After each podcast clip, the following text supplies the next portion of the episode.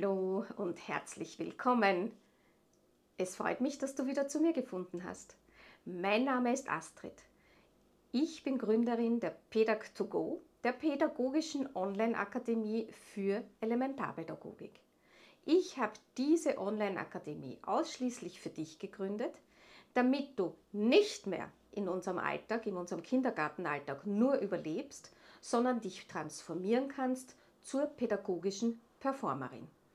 Heute habe ich dir ein Thema mitgebracht, das uns wirklich täglich begleitet und auch täglich wirklich an unsere Grenzen bringen kann.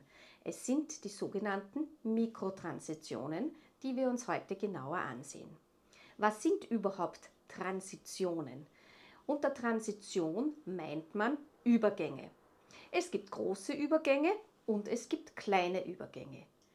Die großen Übergänge, die Makrotransitionen, kannst du dir in einem anderen Video genauer anhören und ansehen. Und heute beschäftigen wir uns hier in diesem Podcast mit Mikrotransitionen.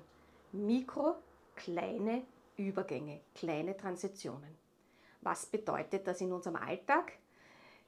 Wenn du sie jetzt nicht ungefähr an der Hand hast, ich erkläre dir das ein bisschen und du wirst merken, du hast es ununterbrochen in deinem Alltag. Ein Wechsel von Aktivitäten, ein Wechsel von Räumen, ein Wechsel von Personen. Das sind die Mikrotransitionen, wo Kinder sich ununterbrochen anpassen müssen. Warum sind denn diese Mikrotransitionen so wichtig? Überleg mal. Das Kind kommt in der Früh, wechselt die Person, also von Vater oder Mutter, zu dir. Vielleicht sogar als erstes in eine Sammelgruppe. Erste Übergangssituation, erste Veränderung. Viele Kinder haben damit große Probleme, doch dazu kommen wir später. Vor allem, wie wir sie unterstützen können. Dann haben jetzt mal die Personen gewechselt. Im besten Fall eine Person, nämlich von der Mutter oder dem Vater zu dir. Wenn es in einer Sammelgruppe ist, kommen dann noch weitere Personen dazu. Dann wechselt das Kind zum Beispiel den Raum, weil seit der Pandemie, spätestens dann, wissen wir, die Kinder sollen bitte Hände waschen gehen. Also wechselt es in den Waschraum, um Hände zu waschen. Eine Meisterleistung für unsere jungen Kinder. Wenn ein Kind in der Sammelgruppe ankommt und hier den Raumwechsel hat, weil es von seiner Betreuungsperson abgeholt wird in seine eigene Gruppe, ein erneuter Raumwechsel. Dann kennt ihr die Situation, unser Tagesablauf startet, wir haben vielleicht das Frühstück und dann gehen wir in das Freispiel über. Wir wollen vielleicht ein Angebot setzen. Wir wollen mit den Kindern in den Garten gehen, spazieren gehen oder von einer Aktivität, Bewegungsraum in den Gruppenraum und wieder zurück. Und ihr merkt schon, ein erneuter Wechsel von einer Aktivität zu einer nächsten Aktivität. Das kann genauso sein, bitte aufräumen, wir treffen einander im Kreis, wir müssen Hände waschen, wir gehen jetzt zum Mittagessen über, das heißt hier ein Aktivitätenwechsel. Oder tatsächlich, so wie schon vorher erwähnt, wir wechseln von der Garderobe in den Garten, wir wechseln in den Bewegungsraum und wieder zurück. Und ihr ahnt schon und ihr wisst es ja genauer als ich, jetzt das nur erzähle, weil ihr habt ja täglich damit zu tun. Ihr ahnt, was das für die Kinder bedeutet. So, und wie können die Kinder jetzt reagieren? Manche Kinder stecken das sehr gut weg und sind schon in diesem Fluss dieser Veränderung drinnen. Das ist aber die wenige Ausnahme. Es sind wirklich weniger Kinder, die das gut können. Je älter sie werden, umso besser schaffen sie das. Was passiert mit jungen Kindern? Ihr kennt das. Die Kinder gehen ganz in ihre Emotion und reagieren. Und das hat nichts damit zu tun, dass sie euch verweigern wollen, dass sie nicht sich anziehen wollen, um in den Garten zu gehen, dass sie jetzt diese Aktivität nicht mitmachen wollen, sondern es hat rein damit zu tun, dass sie in einer überforderten Situation selbst stecken und somit in ihren Gefühlen. Ja, da stecken wir nun mit den Kindern und in der Situation. Und die anderen Kinder warten, vielleicht nehmen wir uns jetzt nur die Situation in der Garderobe. Wenn die anderen Kinder sich schon beginnen anzuziehen und ein Kind nicht sich anzieht. Und wir reden und wir bitten und wir erzählen und wir ermahnen. Und das Kind geht weiter in seine Emotion, ist vielleicht dann bockig, reagiert mit Abwehr. Und es hat noch immer nichts mit euch zu tun und es hat auch noch immer nichts damit zu tun, dass Kinder gar nicht in den Garten gehen wollen, sondern es hat damit zu tun, dass diese Situation einfach jetzt zu viel ist für das Kind. Wie kannst du jetzt diesem Kind helfen, aus diesem Dilemma rauszukommen? Und jetzt wirst du wahrscheinlich sagen, du wirst wahrscheinlich sagen, na gut, wie soll das gehen bei so vielen Kindern? Wir haben viel zu viele Kinder.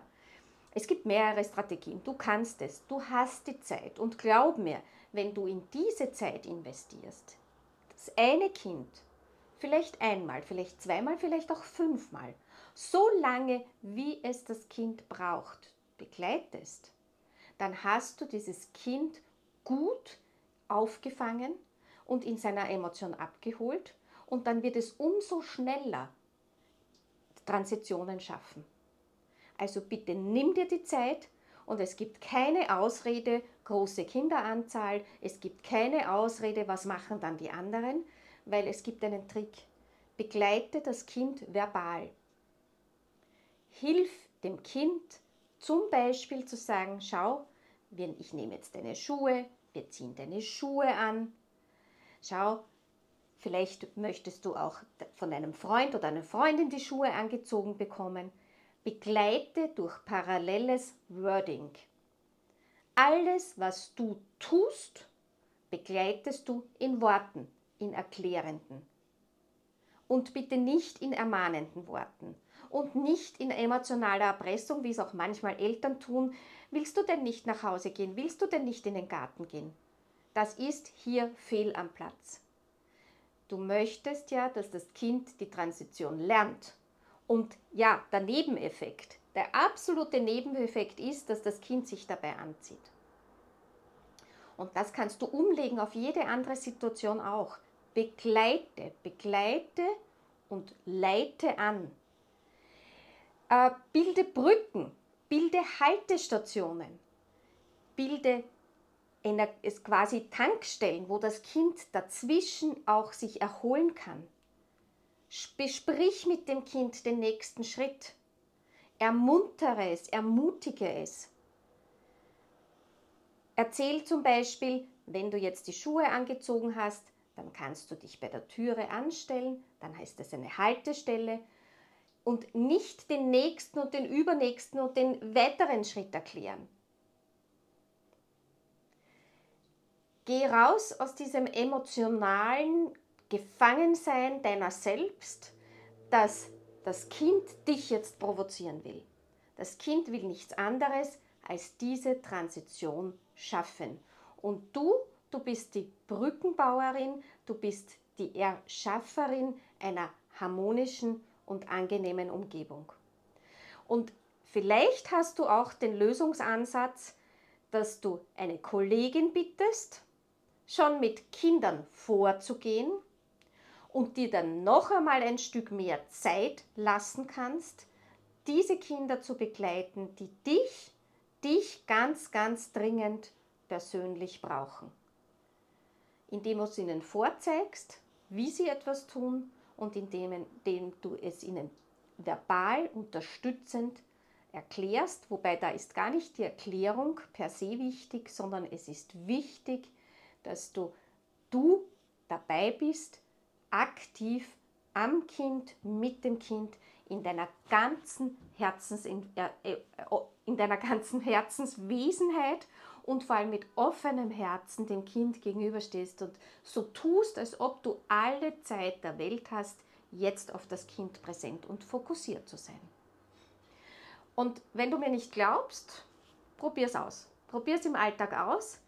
Und vielleicht nimmst du genau auch dieses Video für eine deiner nächsten Teambesprechungen, wo du mit den Kolleginnen genau das analysieren kannst, was läuft nicht so gut, was kannst du verändern und vor allem, wie kannst du mit den Kolleginnen gemeinsam diesen Raum und diesen Platz für Mikrotransitionen erschaffen.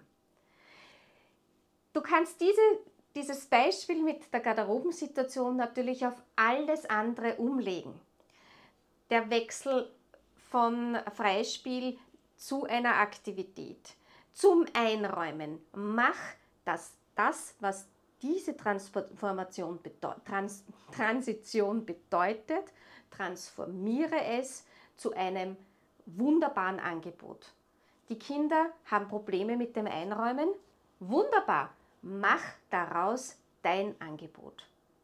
Und so kannst du in den sogenannten Mikrotransitionen ganz viel an Angebot erschaffen, nämlich ein Learning für die Kinder, dass sie selbstsicherer sind, dass sie Übergänge gut schaffen und dass sie mit ihren Emotionen auch eine Regulation erleben. Weil wenn du das Kind in seinen Emotionen, in denen es steckt, während dieser Mikrotransition ernst nimmst, dann gibst du dem Kind das Gefühl, ich bin anerkannt und vor allem ich bin gesehen und ich darf so sein, wie ich bin. Und damit kann es beim nächsten Mal schon ganz anders wieder reagieren, weil es sich ja so sicher und aufgehoben bei dir fühlt. Ich wünsche dir für die nächsten Mikrotransitionen ganz, ganz, ganz viel Geduld. Ich wünsche dir gutes Gelingen. Ich wünsche dir, dass du dir die Zeit dafür nimmst, dass du den Mehrwert erkennst, wenn du in Mikrotransitionen investierst, dass der Tagesablauf um vieles leichter wird, geschmeidiger, im Flow. In diesem Sinne, eine Möglichkeit, nämlich um dir deinen eigenen Happy Day zu kreieren, Create Your Happy Day. Schau beim nächsten Podcast wieder vorbei. Hör dir den nächsten Podcast wieder an. Ich freue mich aufs nächste Mal. Alles Liebe, deine Astrid.